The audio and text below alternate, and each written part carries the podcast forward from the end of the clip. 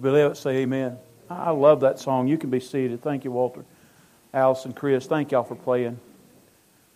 Your Bible's open this morning to Galatians chapter 5. Galatians chapter 5. And I did mention a couple of things, so let me do a little, uh, little bit more, a few more announcements. Galatians 5. And first of all, uh, I'm, I'm going to delay my series on the family, and, and let me explain why. I wanted to resume my, my series this morning, but full disclosure is I'm going to be gone next Sunday. Uh, usually preachers don't tell you in advance, but y'all, y'all love to hear Robbie preach and teach, and he usually lets you out earlier than I do, so he's always a hit around here, and I appreciate that. It just blesses my heart to hear y'all brag on him.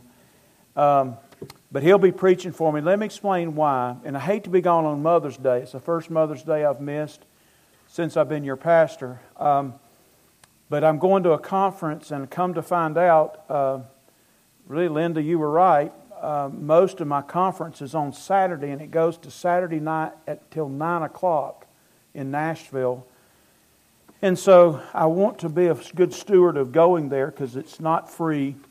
And so I'm going to stay. My son's driving me. My younger son, Jonathan, is driving me.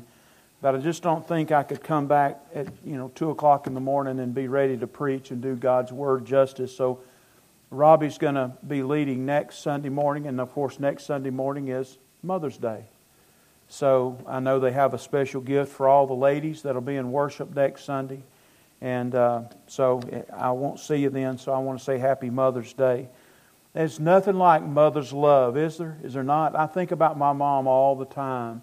Mom lived with us for several years, and her waning when her health was waning, and um, and it was uh, it was a blessing. And uh, you know, it's the true. The older you get, the more you respect your parents. I don't know how my mom did it, because she was a single parent from uh, the time I was a young teenager, and my I was 11. My sister was 13 and uh, I wasn't the best acting child in the world, and my mom was a single parent and did a did a great job and provided for us. Isn't that amazing? A single mom provided for us for all those years.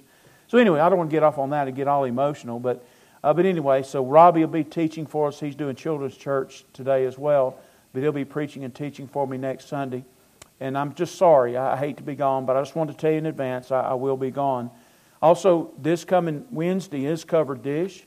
If you've never joined us on a Wednesday night, we uh, maybe you're not familiar with what we've done this ever since I've been here. We provide a meal. Well, on on the Covered Dish night, the church provides the chicken. We have we order a bunch of fried chicken, and you provide the sides. And uh, it's there's not a set cost. You pay what you can and bring what you can on the first covered dish night. You bring the other food and we eat. And the rest of the Wednesday nights, we cook something. And again, you pay what you can. And we always have a delicious meal from 5.30 to 6. And, and then we have all of our study groups at 6. I will tell you that this month the men are responsible for, um, not the men, the men are responsible for the, the 11th and then I have some ladies that'll be taking. We're giving our regular cooks the, the month off of May, and then also to let you know, in June and July we might not even have suppers, just to give our all of our workers uh, a rest on Wednesday nights. Wednesday nights are busy for several of our workers, and they need a rest just like you and I do. But it is covered dish this coming Wednesday night. I want to make you aware of that. Your Bible's open to Galatians chapter five, and you know I've noticed something about. Uh, I don't think I'm getting older in many ways, but then I wake up in the morning and can barely crawl out of bed, and I realize that I am getting older. And this, what I'm fixing to tell you, you're not going to believe. You're going to think I'm making it up, but I'm not making it up. There were three times in a row that I went to, to uh, Walmart. And uh, usually Diane goes, but sometimes I go. And I go quite often. I buy groceries quite often. I've seen many of you in Walmart. Sometimes you can visit half the church in Walmart. And uh, usually when I see you is when I run down there when I've been working in the yard. My hair's all messed up. I got a dirty shirt on, ugly shorts, and you know, and you see, that's what I see most people is when I'm not dressed to see people. But anyway, so, but the last, there were three times in a row, three times in a row that I went there, that I went back to the uh, drink aisle and I saw a deacon buying booze. No, I'm just kidding. I just, you know, that's good. Anyway, I'm just kidding. no, I was just kidding. I shouldn't have said that. that that's wrong. But anyway, I was just kidding. Um, but I was buying bottled water. And, uh, and three times in a row, I had a guy ask me, Did I need help picking up the water? No kidding. Three times. I mean, I don't know what. Do I look like an invalid? I mean, three times. three times. And I kept thinking. The first time I was thinking, Am I, am I walking? I'm not, I don't have a cane. I, I'm walking upright. I'm but three times in a row, um, they asked me if I needed help putting water. And sometimes I'm thinking, yeah, it would be helpful. I'd rather you take it outside and put it in my car anyway. So, so anyway, getting old is not fun, is it? It's tough. Um, I respect anybody that's, I mean, I'm fixing to be 62. So, can you believe that? I've been here since I was 49 years old. Isn't that amazing? It's, it's incredible. Um, I mean, I've aged a lot better than Walter because he's been here a long time too. So I'm just kidding. Well, when we think about the doctrine of salvation, I, I, because I wanted to wait and start the series on the family till um, the Sunday after next and, and two weeks from today, I, I just wanted to talk to you this morning about uh, the doctrine of salvation. So I want you to go with me to Galatians 5. And uh, the whole book of Galatians is talking about salvation by grace alone, through faith alone, in Christ alone. So let me say it again. It's a defense of salvation in Christ alone, by grace alone, through faith alone. The whole book of Galatians is a defense of, of canceling out you and I or anybody in the history of Christianity meriting God's favor and God owing them salvation. And um, in towards the end of Galatians chapter, towards the end of Galatians in chapter five and six, Paul gets real pointed towards a false belief in his day of and, and again, these are just words, and sometimes they don't mean a whole lot to you today, but just like there's false beliefs today, there's certain, you know, all kind of different uh, false beliefs and groups of religions out there that don't believe all that the Bible teaches. In, in the first century, when Paul was an apostle, um, there was a group called the Judaizers, and and just the main thing was they would, and they did, you, we studied the book of Acts, we saw this. When A few months ago, we, we finished the book of Acts, but for years we went through the book of Acts. And, and when we were studying that, we would see Paul go to a city, let's just make one up. Uh, he would go to Philippi, where we get the book of Philippians from. So he went to Philippi, and, and, and then when he leaves Philippi, this group of Jews, they, call, they were called the Jews and what they meant was these, these Pharisees and religious leaders of the Jews would come in behind him and teach contrary to what Paul would teach. In Galatia, they did the same. And these Judaizers would teach that basically this it's great to love Jesus and believe in Jesus, basically. They said that's okay. But you have to become a Jew in ceremonial celebration, but also in identity in your body. And for a male, that meant circumcision. So Paul called them often the circumcision. So he was referring to a group of people that said, Jesus is not enough, you must be circumcised. Now, today, that's not what's being promoted. But I will tell you that it, today there's groups of people that say it's Jesus plus my good behavior, right? You may not believe that. There may be somebody in this room that believes that. That somehow, some way, they think they can add to what Jesus has done. So they believe in Christ and good behavior. One of the worst doctrines, and there's some in here or have believed in it, may even they believe that it's Jesus plus baptism. There are people that believe that baptism keeps your salvation. Or if you lose your salvation, you can get it back by being rebaptized. Or there's others in here, maybe, or other churches that have never repented, never been born again, there's been no change in their life. But if you ask them about their salvation, you know what they'll say? I was baptized when I was nine. That kind of baptism does not save, does it? Now, baptism makes you a member of the church. You identify just like, but it doesn't save. It's an ordinance. It does not save, just like we observed the ordinance of the Lord's Supper last Sunday. You may have taken the elements, but if you're lost, you're still lost because these elements don't save. It's in Christ alone, by faith alone, through grace alone that folks are saved. That's how you must be saved. And so it's Paul's dealing with these Judaizers, and he really, he really makes the distinction here in Galatians chapter 5. I'm going to read verses 1 through 11 and uh, just make a couple of comments and observations about the text and, and about salvation. It says, For freedom, Galatians 5 1. For freedom, Christ has set us free. Now, again, there's others that believe. Um, let me just say another word. It's a big word. Antinomianism. Nomianism is the word for law. Anti law.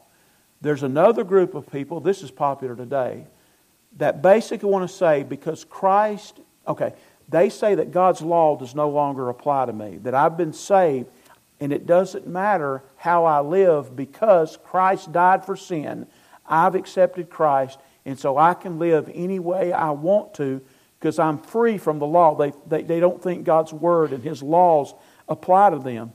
They take this out of context, and that's antinomianism, anti law. They don't think God's word and His commands apply to them, and so they can live like they want and still claim the name of Jesus. That's a very popular movement.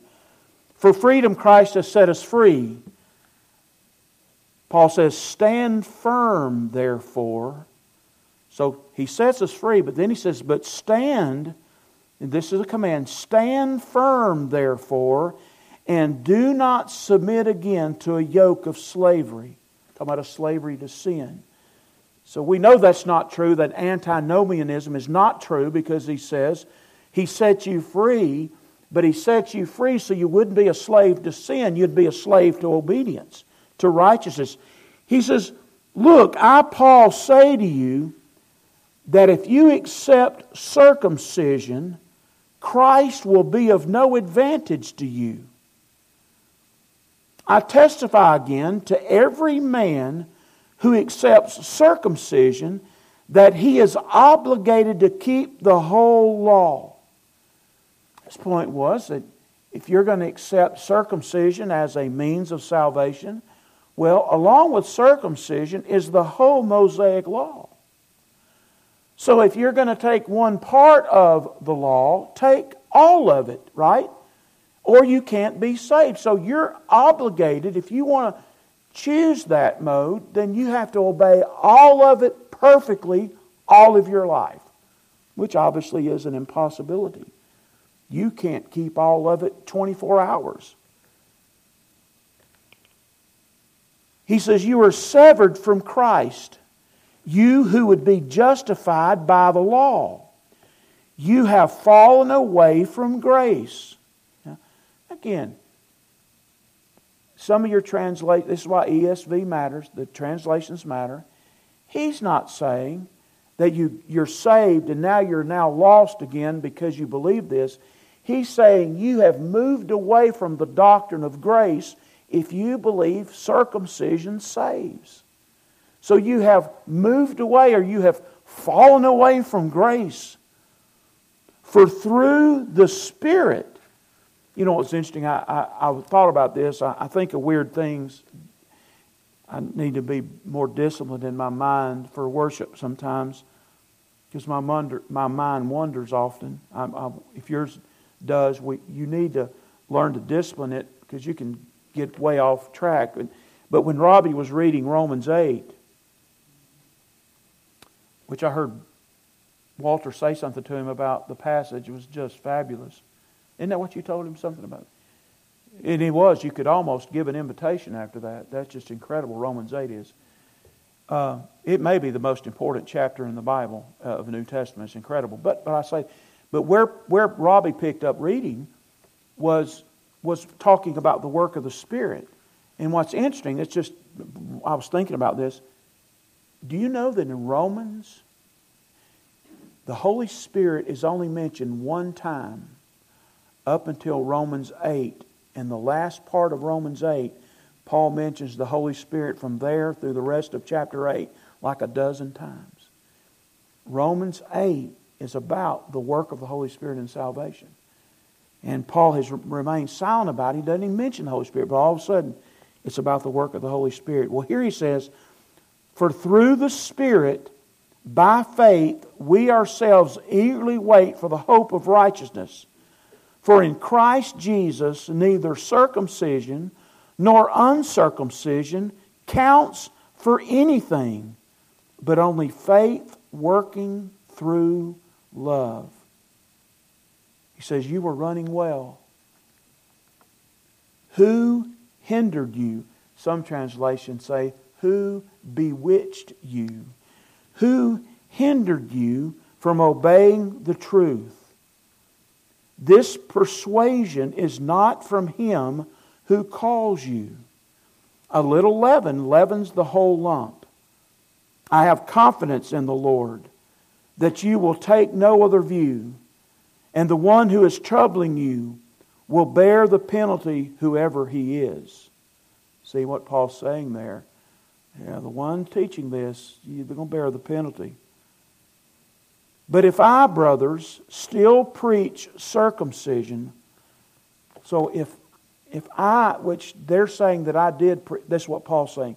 Obviously, these Judaizers have said that I was preaching circumcision. So this is what Paul says. He says, But if I, brethren, still preach circumcision, why am I still being persecuted? In that case, the offense of the cross has been removed. So what he's saying, if I had preached circumcision, because they had accused him of preaching circumcision, he said I wouldn't be persecuted. And I wouldn't be offending people because I'm preaching the cross of Christ for salvation. Do you see what he's saying here? How he's, he's, telling us a lot of information about what was going on at the church there in, in Galatia. Then he says, I wish, are you looking at your Bibles? I, these are Paul's most hateful words, I think. I mean, they're truth. We're adults, so we can read it. I wish those who unsettle you would emasculate themselves. Now, I'll just mention one thing and we'll go back to salvation. Why would Paul say that? Now, now think Paul's logic. If you're saying circumcision is better than Jesus and you believe that, well, take it a step further. Cut it all off.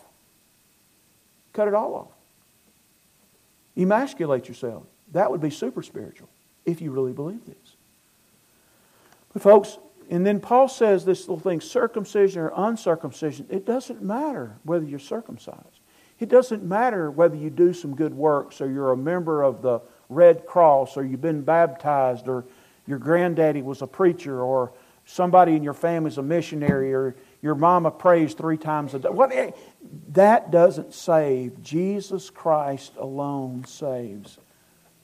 Now, I'm going to run out of time. Let me, I want to read you a little verse. I just want you to think with me about this and, and just examining. Because I'm telling you, there's somebody here not saved. Even our crowd's down today, and that's part of, part of summertime and all that. That's fine. But in a crowd our size, we just have to be honest. Somebody here is religious but not saved. Statistically, it would have to be true. And I want you to know that there's no salvation in anything outside of Christ. And it's ludicrous to think that God would change the rules for you.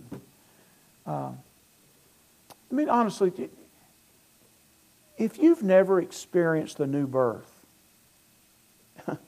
isn't the new birth part of the work of salvation? Am I right? Am, am I right with my theology? Is okay. Have you been born? It's like you've been made a new person. It's, it's the new Genesis. As a matter of fact, one of the times he uses the word Genesis again. You have a new Genesis. And it's a new beginning. It's brand new. And if you, Jesus said, My sheep hear my voice and they follow me. If you're here today and you have absolutely no draw to God's Word, no desire for Christ and His Word and His work and the will of God in the church, if that doesn't draw you at all, then you're not His. The book of Hebrews, in Hebrews 12, every son God reproves. Hebrews 12, 5 and 6. If you are without chastisement, you're illegitimate. You're not a son. And even some translations use the word we would consider a, a swear word. You're illegitimate. They use a different word. So, salvation is in no, nothing else except Christ. But then there's the other side of the coin. It's those of us that are saved. And, and, and that's most of us here saved, but we're not serious about salvation. And time's not going to allow me to develop all this, but let me, th- let me ask you to think about something. This just, in reading Scripture this week, you run across verses that I, I've never read it in that light before, and when I do, and it it's kind of stirs me, I, I want to share it with you so it'll stir you. I was reading in, I was reading in Luke, Luke's Gospel, and this is the events of the crucifixion events of Christ being arrested, and I'll be brief.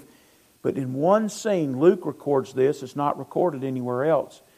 It says in Luke 22 61, and the Lord turned and looked at Peter.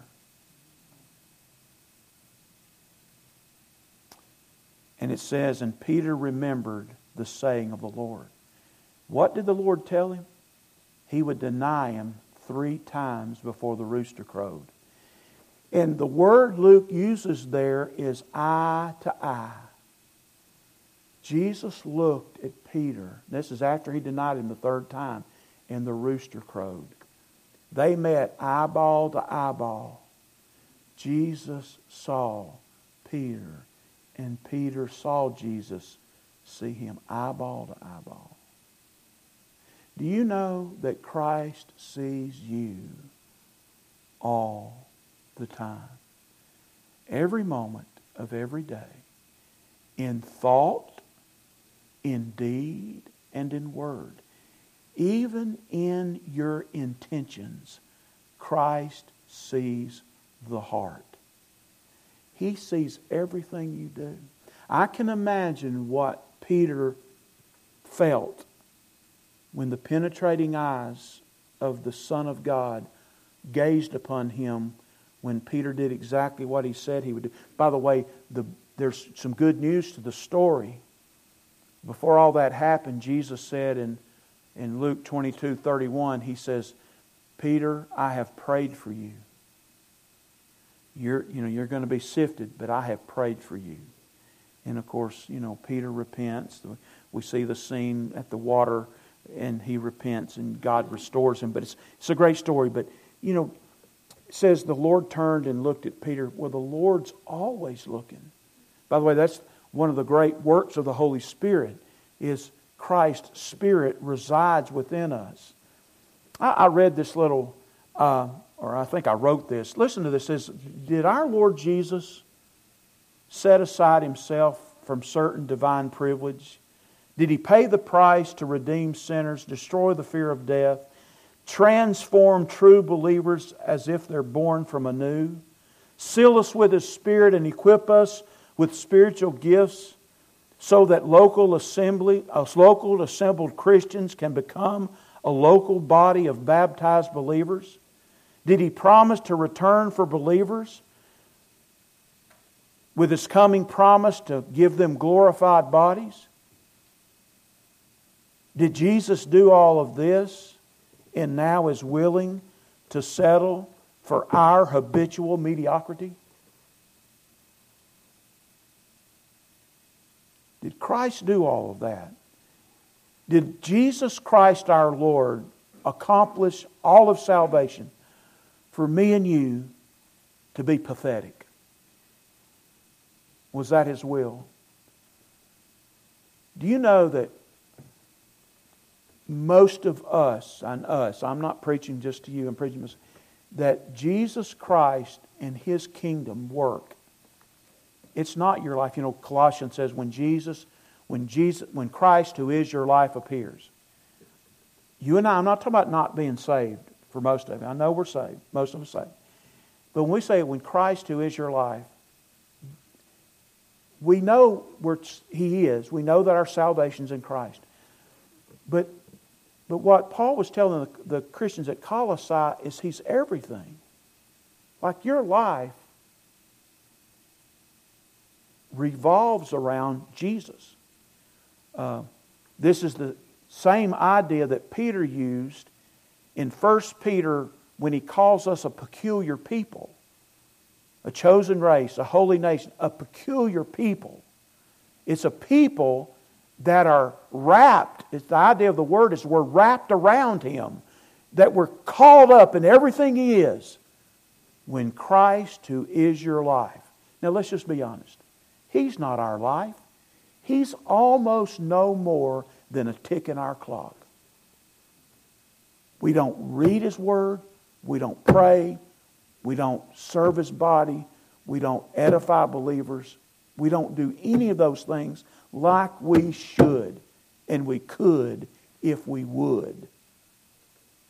But we won't because we love the world more than we do Him. Let me say it. Let me say it different. I love the world more than I do Him a lot. It's not right. So this passage, when it is not just talking about saved, but I think about those of us that to be saved you can't trust in anything, but those of us that are saved, we're still trusting in things that should not matter. I mean, First John, all that is in the world, all of it, the lust of the flesh, the lust of the eye, chapter 2, uh, 1 John 2, the lust, all that is in the world, the lust of the flesh, the lust of the eyes, the boastful pride of life. It's not from the Lord, it's from the world. And it says, and the world is passing away. So why would we follow it? Let's look at, let's look at, I've got five minutes. Let's look at Galatians 5. Let me tell you several things that, are, that I notice here. Number one, he tells us for freedom, Christ has set us free. Now, what are we free from? By the way, I was talking to John a while ago, Robbie's dad, and we, we were talking about salvation. If I said, um, because my class, we're going to be studying the doctrine of salvation. That's the first thing we're saying. And I said, What are you saved from? And, and we would say, and, and we would be right, which I've been saved from my sin. And, and that's true. There's nothing wrong with that. That's a great confession. I've been saved from my sin.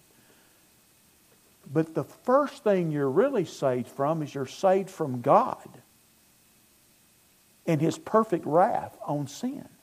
Right? You've been saved from God pouring out His wrath, His holy wrath on. you. So you've been saved from God's anger. That's, the, that's, that's incredible. You've been set free from damnation and condemnation. So Paul mentions this being set free. Look what he says. Now I could take you so much further, but he's been set free. Then look what he says. So not only are we called to be we're set free. But then he says, Stand firm, therefore. By the way, this is a command. So we're set free and we are to stand firm. Uh, the idea, I go into all the words, but uh, soldiers in the Roman Empire were, were commissioned to positions, and, and that's what their commission and command was from the superiors, was many times to stand. And that's kind of the idea stand firm. And then he says, and don't submit again to a yoke of slavery. And he's talking about being slaves to, to sin. So, just breaking down the text, he talks about those of us that are saved. We're being set free from the penalty of sin or the judgment of God. We're to stand firm in our faith. And then he says, look what he says. He tells us to seek righteousness. He says, I testify again uh, to every man who, um, I'm sorry, I lost my place. I testify again to every man who accepts circumcision that he is obligated to keep the whole law. You are severed from Christ, you who would be justified uh, by the law. You have fallen away from grace. For through the Spirit, by faith, we ourselves eagerly wait for the hope of righteousness.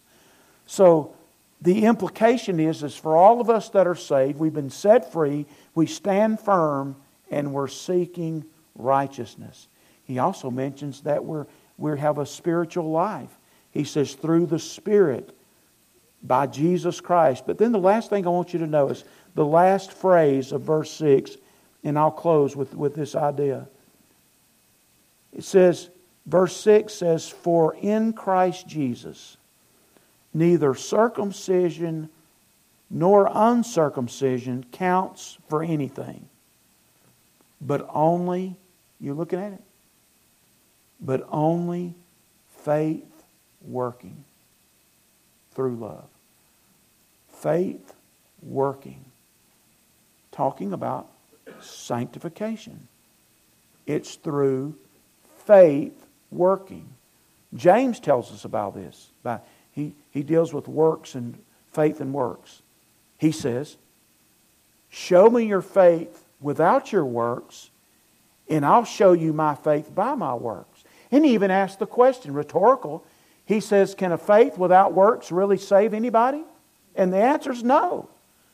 Then he says, Faith without works is a dead faith. And, you know, I can say I, I believe in, uh, I, I, believe in um, uh, distance running or whatever. I don't running, so I, I really don't believe it. You do it if you believe in it. So so here he, he ends this plea here about, our, about those of us that are saved and not trusting in anything but Christ, that, that faith working, we each have a working, a working faith. Well, time's not going to permit me to go everywhere, but flip back to Ephesians, and, and I will finish with this. I said that while ago, didn't I? Uh, Take a right. In my Bible, it's one page. Ephesians chapter 1. I just want you to notice uh, Paul kind of explains all this life of the Christian here. Uh, folks, some people, I mean, it's, you know, there's all kind of things people try to replace salvation with. I, yoga, there's other faiths, transcendental meditation, yoga, all these different uh, feel good and, and self help. Uh, another way we're doing it is, is we're all victims. We're not sinners. We're not depraved. We're not wicked. We're not dead in sin. We, we have a syndrome. We have a condition.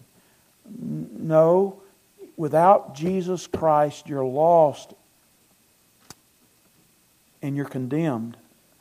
Look what Paul says. He just kind of he does a past, a future, and a present. Look at verse 18. Chapter 1, Ephesians 1. You could read these same things you could read in several places in Ephesians or Romans. It says in verse 18, having the eyes of your hearts enlightened. I like that. We sing a song, Open the eyes of my heart, Lord, open the eyes of my heart. I want to see you. There's a lot of truth in that. Having the eyes of your hearts enlightened, that you may know what is the hope to which you are called. Were called, that He has called you, to which He has called you. That's past. What are the riches of His glorious inheritance in the saints? Well, that's not past, that's future. So, what I'm showing you is He takes care of all of salvation, both by going to the cross, but also in handling everything there is to salvation. What is the hope to which He has called you, past tense? What are the riches of His glorious inheritance in the saints? That's future. And then He says, and what is the immeasurable greatness of His power toward us who believe? That's present tense. Folks, have you been saved? Uh, or is there anything outside of, of Jesus Christ that you're, that you're trusting in? Salvation is in Christ and in Christ alone. Let's stand together. You know, the New Testament, as we stand, I'll just share this one more thing, which I lied to you, but I'll share this one more thing. The New Testament uses this word, it's in Romans a couple of times, propitiation. You hear, it's, it's a tough word, it's a big word. It's a big doctrine around propitiation. But the word propitiation in the New Testament, like Romans 3 uses it, He is our propitiation. I'm going to make a long story short, but when you compare the Old and New Testament, there's a, there's a, there was a translation of the Old Testament into the New Testament language. So the word propitiation, the word that it, it meant, it's the same word, and we finish with this, is mercy seat. That was what was on top of the Ark of the Covenant. That's where the blood was applied. Here it is. Jesus Christ alone is our mercy seat. You cannot be saved except through Christ. By faith alone, through grace alone, in Christ alone. He is the mercy seat. Let's pray. Before I pray, let me remind you we do ask you to stay in fellowship with us.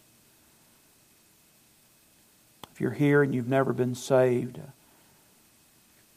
I pray that God's Word and Spirit are doing a work on your mind and, and on your heart. And, and we're going to be hanging out for a good while together. And if you need to talk to somebody, I'll be glad to talk with you about being saved. And there's plenty of others in our church that would do the same. Think about Christ came, a Savior. He came to save. Please surrender your will to Him and be saved. Father, we we're humbled by your word and we love it, God. And we're grateful for the complete work of salvation that, that really we've been set free by the Son. And when you're set free by the Son of God, you're really free. Father, this is a freedom that purges us from a life of sin and gives us a freedom of will to obey the very Son of God. Father, thank you for the work of your word and the work of your spirit. Oh God, oh God, save somebody today. Father, call us home. Those of us that have wandered, that faith in you and life in you has become a tick in the clock. God, convict us of that apathy. Now, Lord, we're going to fellowship around the tables, and there have been hands that have busy all morning long preparing food, and I pray your blessings on them.